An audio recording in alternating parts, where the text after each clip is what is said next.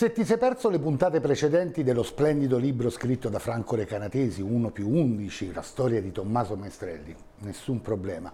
Segui, seguici sul canale Spotify di Città Celeste o sul canale YouTube di Città Celeste e troverai tutte le puntate precedenti. Non ti molliamo mai. Ciao, Forza Lazio. 1962, il mondiale cileno. Questa volta senza dover affrontare spareggi e appendici varie, Maestrelli si gustò in televisione il mondiale cileno, dal quale ancora una volta l'Italia ne uscì al primo turno. Complice prima una campagna stampa denigratoria nei nostri confronti, poi un arbitro, l'inglese Aston, che permise alla nazionale cilena non solo di batterci 2-0, ma anche di prestare a sangue i nostri giocatori. Dopo appena sette minuti, Leonel Sanchez a gioco fermo appioppa un pugno sul naso al povero Umberto Maschio. Aston impassibile. Pochi minuti a Ferrini cerca la vendetta con una entrata assassina sullo stesso Sanchez. Espulso. La partita diventa una caccia all'uomo, ma per nostra sfortuna Aston fischia solo quando a picchiare sono gli italiani. Come quando Sanchez, ancora lui, molla un cazzotto stavolta a David, il quale non ci sta e gli restituisce la gentilezza. Naturalmente viene espulso solo David.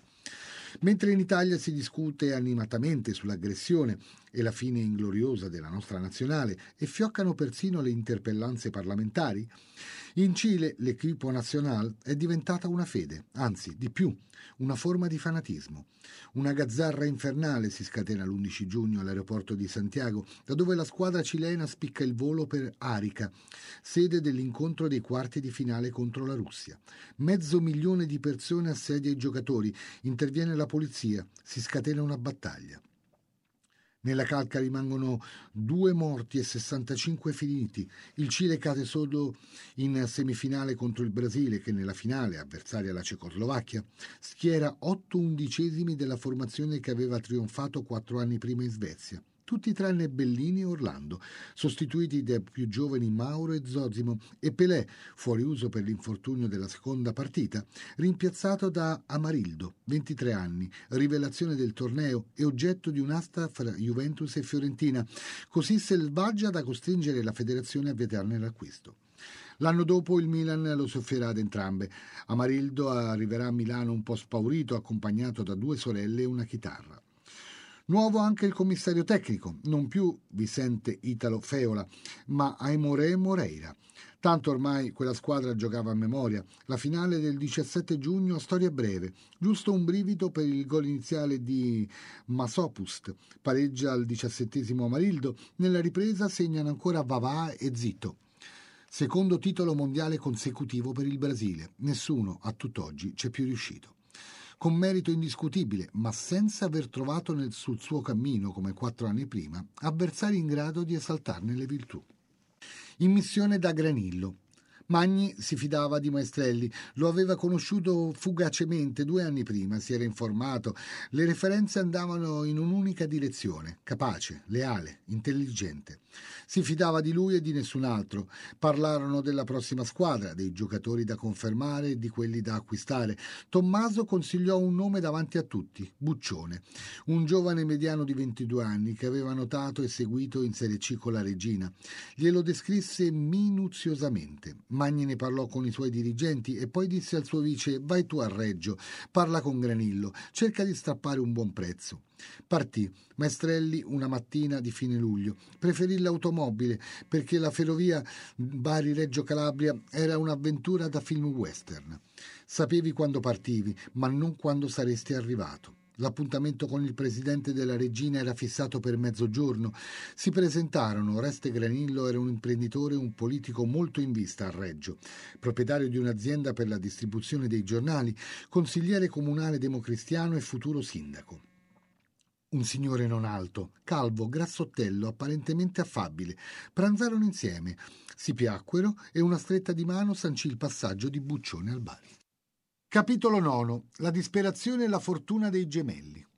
Tommaso rimase assai scosso dalla morte di Marilyn Monroe. Suicida, si disse. La notizia apparve sui giornali del 6 agosto del 1962, ma aveva occupato grande spazio il giorno prima sia alla televisione che alla radio. Maestrelli, che stava consumando qualche giorno di riposo sulla spiaggia barese di San Francesco insieme alla famiglia, provò dolore, non solo per la passione che lo legava al cinema, ma più che altro per la figura umana dell'attrice. Conosceva la sua storia, infanzia difficile, popolarità soffocante, amori complicati, aveva visto quasi tutti i suoi film. Niagara, gli uomini preferiscono le bionde, fino a qualcuno piace caldo. Lo sai, confessò a Lina, ha girato tanti film, ma il vero film è quello della sua vita. Una mattina ricevette una telefonata per niente rassicurante dal direttore della sua banca. Le devo parlare, può venire a trovarmi. Maestrelli sapeva già che il conto stava dimagrendo in fretta. Andò, ma solo per cortesia. I risparmi di una carriera erano spariti, sbriciolati, dileguati, ingoiati da un cattivo investimento fatto sette mesi prima in Toscana. Da un cognato, un fratello di Lina, si era lasciato convincere a comprare una fabbrica di bottiglie e tappi vicino Pisa. Altro che bottiglie, fu un fiasco. Maestrelli perse tutto nel tempo di un anno, colpa di alcuni profittatori e di una buona dose di ingenuità. Ora comunque bisognava ricominciare da capo.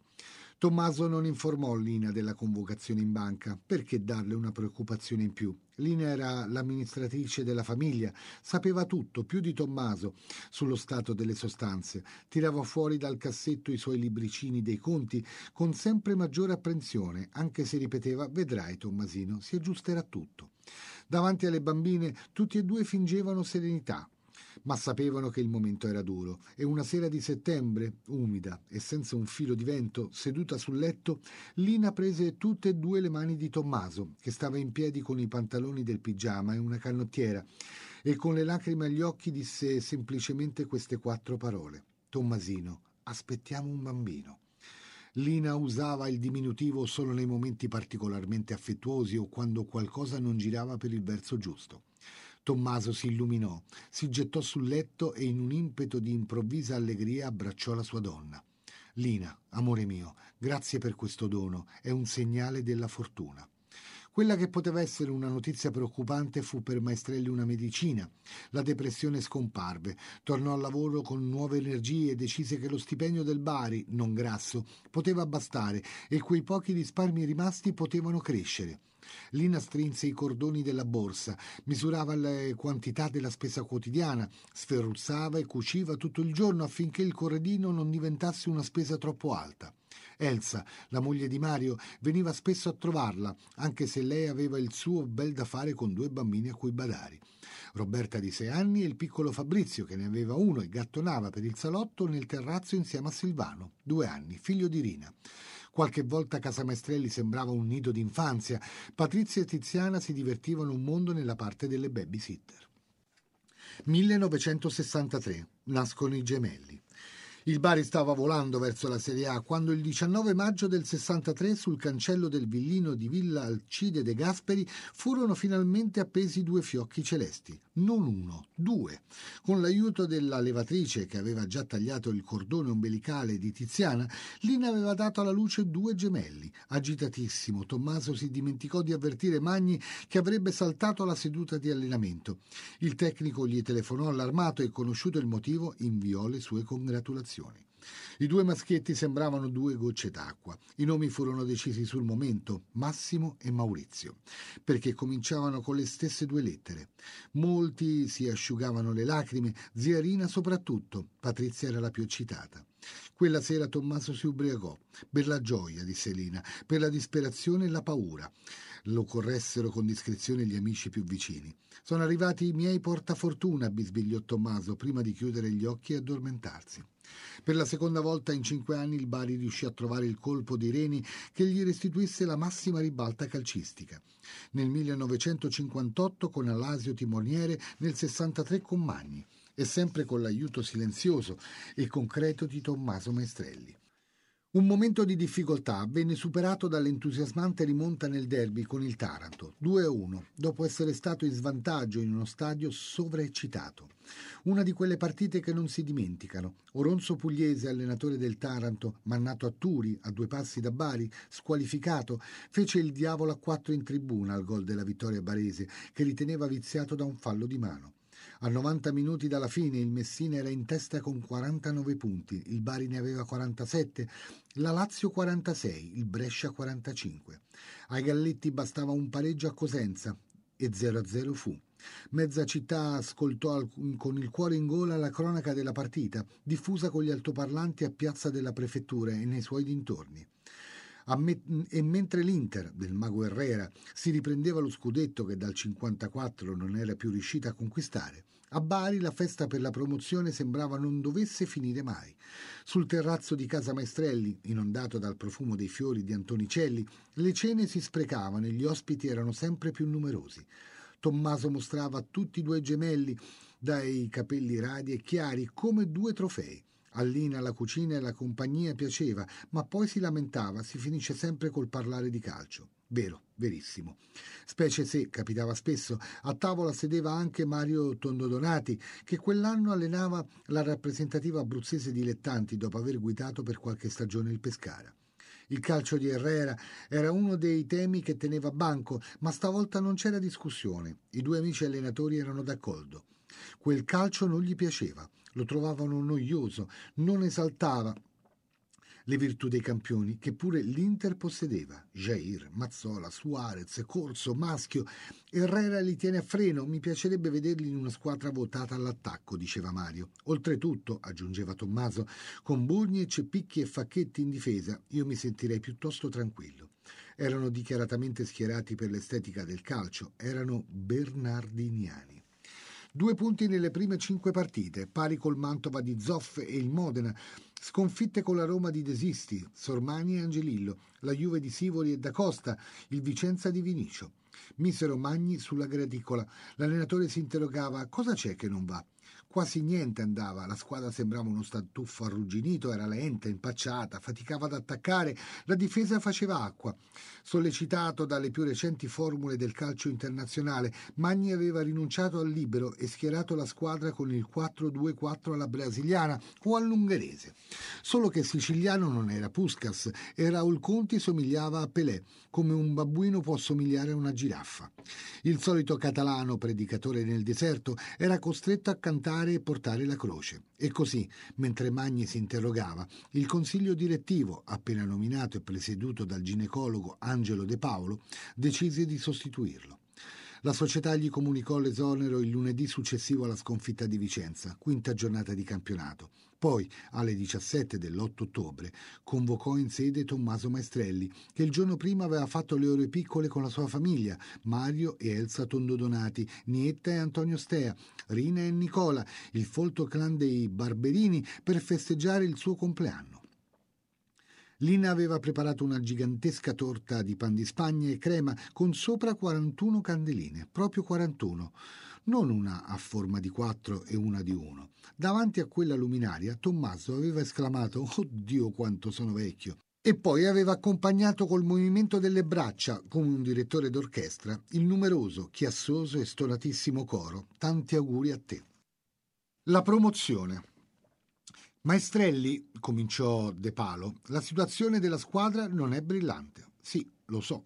Aveva sperato che si trattasse di una buona notizia, ma sul momento pensò che forse si era sbagliato, che separatamente Magni e lui fossero stati chiamati in società per una strigliata, forse il licenziamento. Maestrelli, la società ha deciso di voltare pagina. Ai, pensò Tommaso, qua si mette proprio male.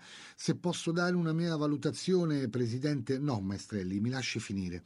Volevo dirle che il Consiglio ha deciso di esonerare il signor Magni e di affidare a lei la squadra.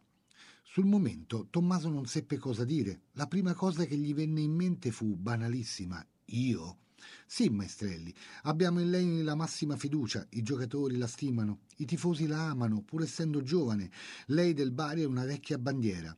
Il campionato è ancora molto lungo, abbiamo speso un sacco di soldi, la squadra possiede ottimi elementi, il Consiglio pensa che da loro lei possa ottenere il massimo rendimento. Presidente, sono orgoglioso e commosso della sua offerta. Stia certo che farò del mio meglio. Uscì sudato e in preda ad una grande eccitazione. Chissà perché, mentre camminava verso casa, gli venne in mente il momento in cui, nel vigneto del Montenegro, fu colpito dal fuoco nemico e salvato a stento da un compagno. E poi quando, nell'albergo milanese, l'allenatore Ging gli comunicò la decisione di farlo esordire in Serie A. Mettere il piede sul campo di San Siro non gli diede tanta emozione quanto sentir scandire per la prima volta il suo nome nella formazione titolare. Non si spiegava quale fosse la relazione fra i due eventi e quale relazione i due flash avessero con l'investitura di De Palo. Concluse che forse inconsciamente gli piaceva il rischio e pensò come una bella mano di poker. Poi il pensiero ricorse a Magni. Prima di arrivare a casa si fermò ad un telefono pubblico e lo chiamò. Mi dispiace, gli disse. Se ti avessero dato tempo avresti potuto raddrizzare la baracca e io avrei continuato a darti tutto il mio aiuto. Magni lo ringraziò. Si accorse che era ancora all'oscuro della sua nomina. E tu cosa farai? Chiese Magni. Allenerò il Bari, rispose brutalmente Tommaso, per l'imbarazzo e non certo per cattiveria. Sono contento per te. Ti auguro buona fortuna, concluse Magni con gelida cortesia. Salì a casa, non stava nella pelle quando diede la bella notizia a Lina. Te lo avevo detto che la nascita del terzo figlio ci avrebbe portato fortuna. Ci fu una sosta del campionato che consentì alla nazionale diretta da Edmondo Fabri di buscarle dalla Russia a Mosca nel primo quarto di finale per il torneo europeo e al nuovo allenatore di lavorare con la squadra alla ricerca di nuove soluzioni. Domenica 20 ottobre del 63 è la data del debutto di Maestrelli su una panchina di Serie A. Stadio Celeste di Messina. L'autogol di Catalano è una lama al cuore di Tommaso, più dolorosa della scheggia che in Montenegro lo colpì alla tibia. Il gol del pareggio dello stesso Catalano è il compagno che lo sottrasse all'inferno di fuoco. La partita si concluse 1-1 e Maestrelli fu scelto come allenatore della settimana da Il Calcio e il Ciclismo Illustrato. Con questa motivazione. Il ragazzo Maestrelli mette in campo la squadra con grande saggezza ed equilibrio, soprattutto con grande attenzione difensiva. Tre giorni dopo, mercoledì 23, arriva al Vittoria tutto esaurito la grande Inter di Herrera con lo scudetto sul petto. Il Bari di Maestrelli, per la prima volta davanti al suo pubblico, fa spellare le mani. Va in vantaggio con Gianmarinaro, viene raggiunto da un gol di rapina di Sandro Mazzola. Doccia fredda la domenica successiva, il 27. Ancora un pareggio, 0-0, ma stavolta con un avversario così così, bensì con il proletario Catania. La nona giornata di campionato viene saltata per l'incontro di ritorno Italia-Russia, 1-1, azzurri eliminati, e sarà recuperata il 19 gennaio. La decima, dopo una lunga sosta, si gioca quindi domenica 17 novembre, ancora in casa, ospite la Lazio di Juan Carlos Lorenzo, l'uomo del quale Maestrelli prenderà il posto otto anni più tardi. Avversari di metà classifica, eppure sembrano di un'altra categoria rispetto al Bari. Vince la Lazio 2-0 il pubblico mugugna, l'affetto per Maestrelli frena una contestazione più clamorosa. La società non si pronuncia ufficialmente, ma in seno al Consiglio si agita già una fronda verso il giovane allenatore. Viene deciso, nelle segrete stanze, di concedergli un'ultima chance domenica prossima, a Genova, contro la Sampdoria. Tommaso non nascose una discreta preoccupazione. Il tifo era agitato, la stampa insofferente, ebbe scambi piuttosto aspri con Mario Gismondi, il giornalista sportivo più in vista e più intraprendente della città, che pretendeva ogni domenica di dettare la formazione all'allenatore. Prese da parte i giocatori uno ad uno, li confessò, indagò nelle teste e nei cuori, oltre che nei loro piedi. Decise di portarli in ritiro per tutta la settimana a Lavagna per lavorare in tranquillità, per evitare la pressione dei tifosi. La sera di venerdì 22 novembre fu sconvolto come gran parte del mondo dalla terribile notizia dell'assassinio di John Kennedy, colpito a morte mentre su una macchina scoperta e tra due ali di folla solcava lentamente le strade di Dallas. Nella sua stanza d'albergo Maestrelli rimase incollato alla televisione fino a notte fonda. Ebbe la sensazione che il mondo venisse preso a calci, che niente sarebbe stato più come prima. Era passata a luna quando fu colto dall'impulso di alzare sulla cornetta e chiamare Lina. Hai visto che tragedia? Ho visto, Tommasino. I gemelli stanno bene, le bambine stanno bene anche loro, dormono tutti, Tommasino, sono quasi le due. Baciali da parte mia. Buonanotte. A Genova il 24 novembre il Bari di Maestrelli giocò, a detta dei critici, la più bella partita dell'anno fuori casa, ma con lui quel giorno la fortuna fu spudoratamente avara. Dopo appena 20 secondi il giovane centravanti Galletti, ventenne sordiente, coglie in pieno la traversa. Al diciottesimo Tamborini porta in vantaggio i blu cerchiati con un tiro non irresistibile da fuori aria, sul quale il portiere barese Ghizzardi si fa trovare stranamente impreparato. Al venticinquesimo si fa male Carraro. L'infortunio serio, rottura di un menisco, si scoprirà che costringe il centrocampista a saltellare, inutilizzabile, sull'ala sinistra. Praticamente in dieci uomini il Bari affronta la ripresa arrembante.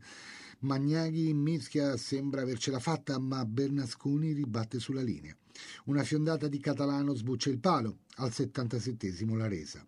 Salvi fa fuori in dribbling tre avversari e di sinistro coglie l'angolo più lontano di Ghizzardi. Esultano i genovesi. A, Caponi, a Capochino escono dal campo i biancorossi, anche se fra gli applausi del pubblico.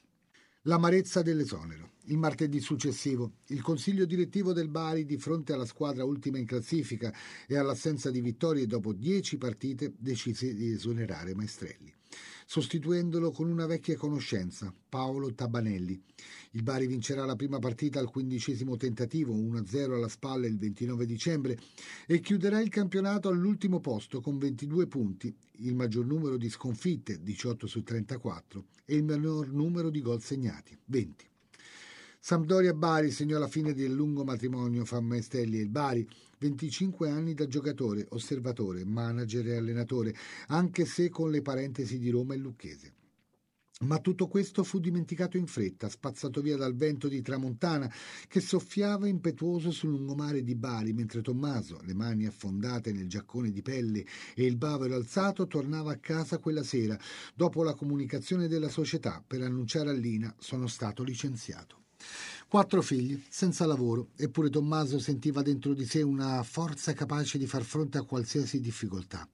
E l'avvertiva di più quando guardava i suoi gemelli, giocava con loro e li portava a spasso, di tempo ora ne aveva. Li accarezzava ed era come se sprigionassero energia. Pensava mi portano fortuna, l'occasione arriverà. Per non farsi trovare impreparato, seguiva scrupolosamente tutti i campionati, dalla A alla C, prendendo appunti sempre sul suo quaderno e a quadretti. E quando il Bologna del suo amico e maestro Fulvio Bernardini conquistò il diritto di giocarsi lo scudetto con uno spareggio contro l'Inter, corse a Roma per stargli vicino. Sedette a poca distanza da lui nella tribuna Montemario, dalla quale l'allenatore bolognese squalificato osservava la partita munito di un walkie-talkie con il quale comunicava le istruzioni al suo secondo, seduto in panchina. La mossa a sorpresa fu quella di mettere un difensore aggiunto, Capra, con il numero 11 alle costole di Jair, creando in tal modo la superiorità numerica a centrocampo, senza sguarnire la difesa. Herrera, contrastato con la sua stessa arma la compattezza difensiva, non seppe rispondere, cosicché la sua Inter andò in confusione. Prevalse il Bologna, 2-0, autogol di Facchetti e rete di Nielsen, già capocannoniere del campionato con 21 marcature, che interruppe l'egemonia delle grandi del nord, come era riuscito otto anni prima alla Fiorentina. Anche sulla panchina viola allora sedeva Fulvio Bernardini, con il quale Maestrelli fece bisboccia fino a notte fonda in una trattoria del quartiere Testaccio con tanti vecchi amici romani e romanisti.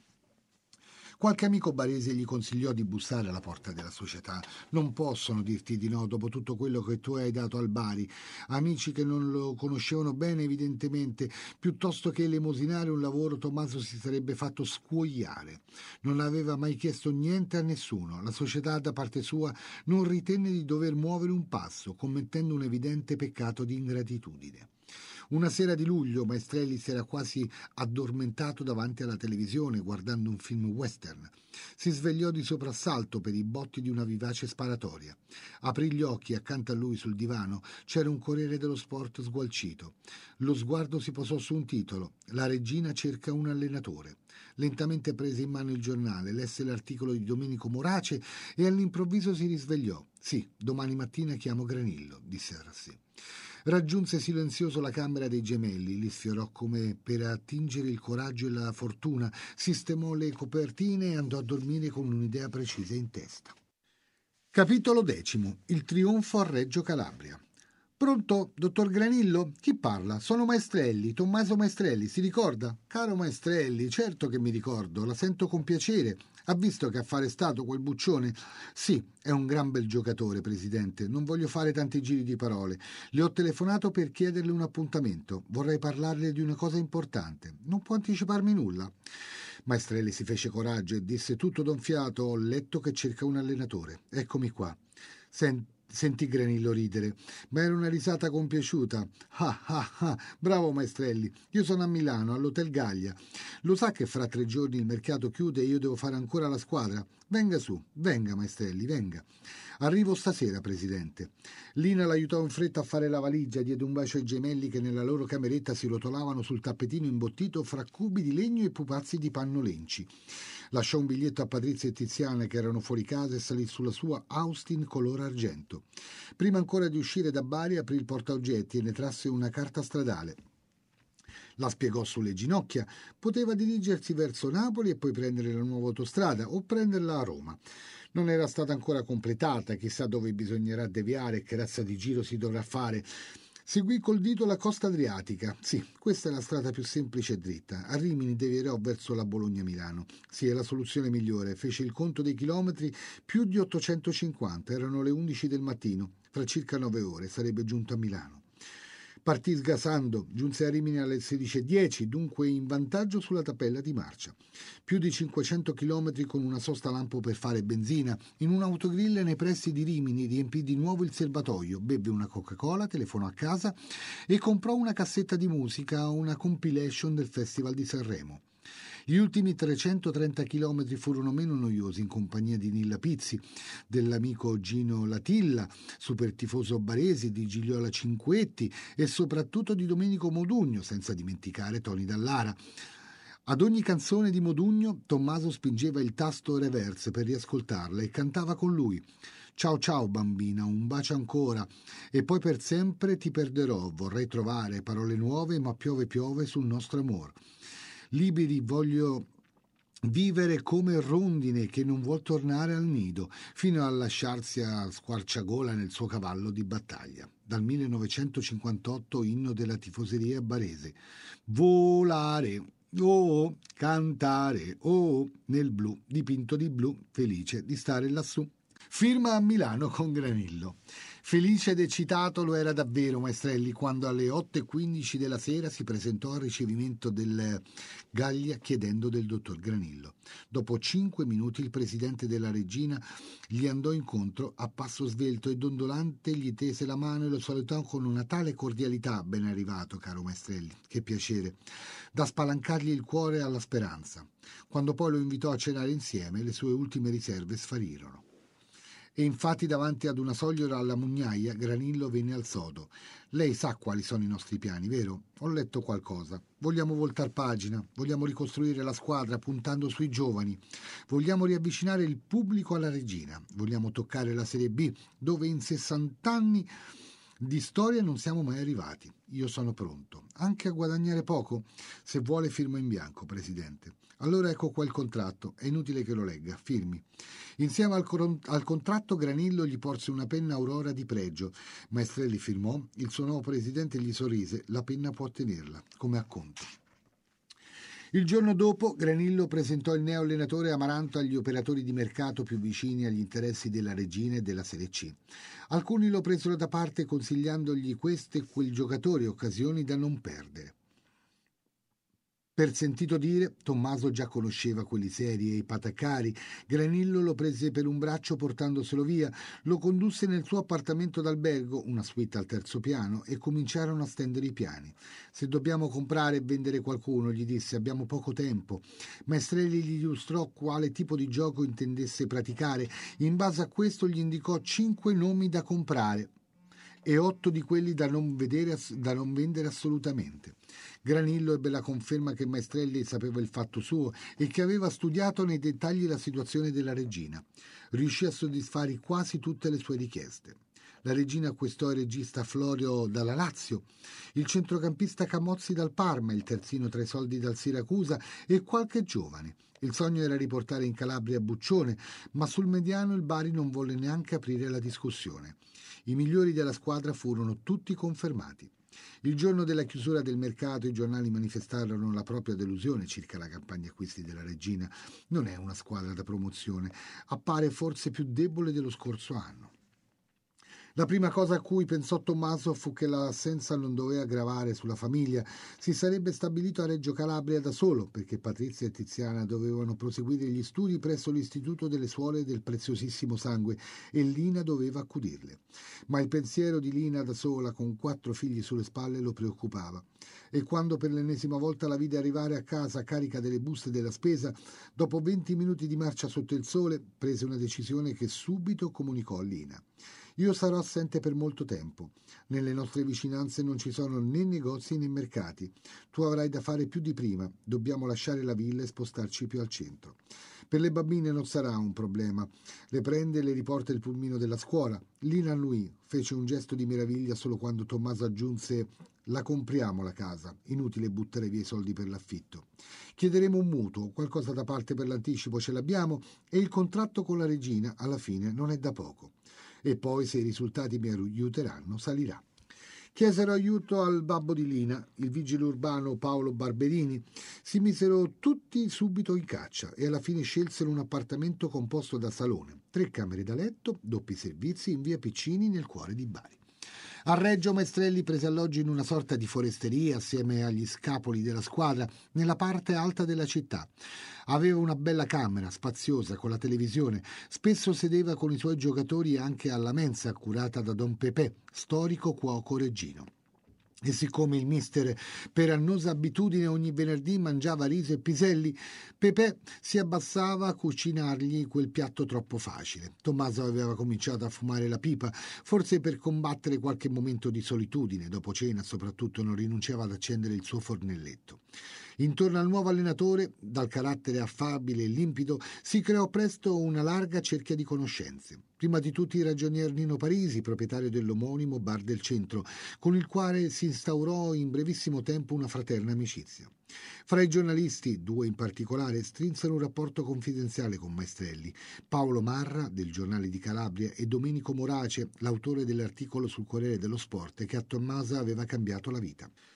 Proprio da Morace, una sera in trattoria, Maestrelli conobbe un fortuito, divertente e benedetto retroscena della sua assunzione. Anzi, due retroscena. Il primo, il precedente allenatore, Zavatti, decise soltanto ad estate inoltrata di rinunciare all'incarico. Trovandosi spiazzato, Granillo fece un rapido giro d'orizzonte e chiamò Tom Rosati, un tecnico molto quotato nelle serie minori. Rosati accettò per telefono la proposta del presidente calabrese, cifra d'ingaggio compresa, e si mise in viaggio da Chieti per raggiungere Reggio Calabria. Sullo stesso treno, come in un film di spionaggio, erano saliti due dirigenti del Cosenza, che giocava in Serie C come la regina, i quali, fingendo un incontro casuale, lentamente calibrando le parole e arrivando al nocciolo come per una folgorazione improvvisa, chiesero a Rosati di allenare il Cosenza ovviamente con un ingaggio superiore a quello di Granillo e prospettive di gran lustro. I tre scesero dal treno a Paola, il tempo di telefonare a Granillo per annunciargli la novità e poi via in taxi a Cosenza per firmare il contratto. Quasi quasi, commentò Maestelli, sorridendo al giornalista, una telefonatina gliela faccio a Tom, per rimproverarlo, ma che, per ringraziarlo. Se ti sei perso le puntate precedenti dello splendido libro scritto da Franco Recanatesi, 1 più 11, la storia di Tommaso Maestrelli, nessun problema. Segui, seguici sul canale Spotify di Città Celeste o sul canale YouTube di Città Celeste e troverai tutte le puntate precedenti. Non ti molliamo mai. Ciao, Forza Lazio.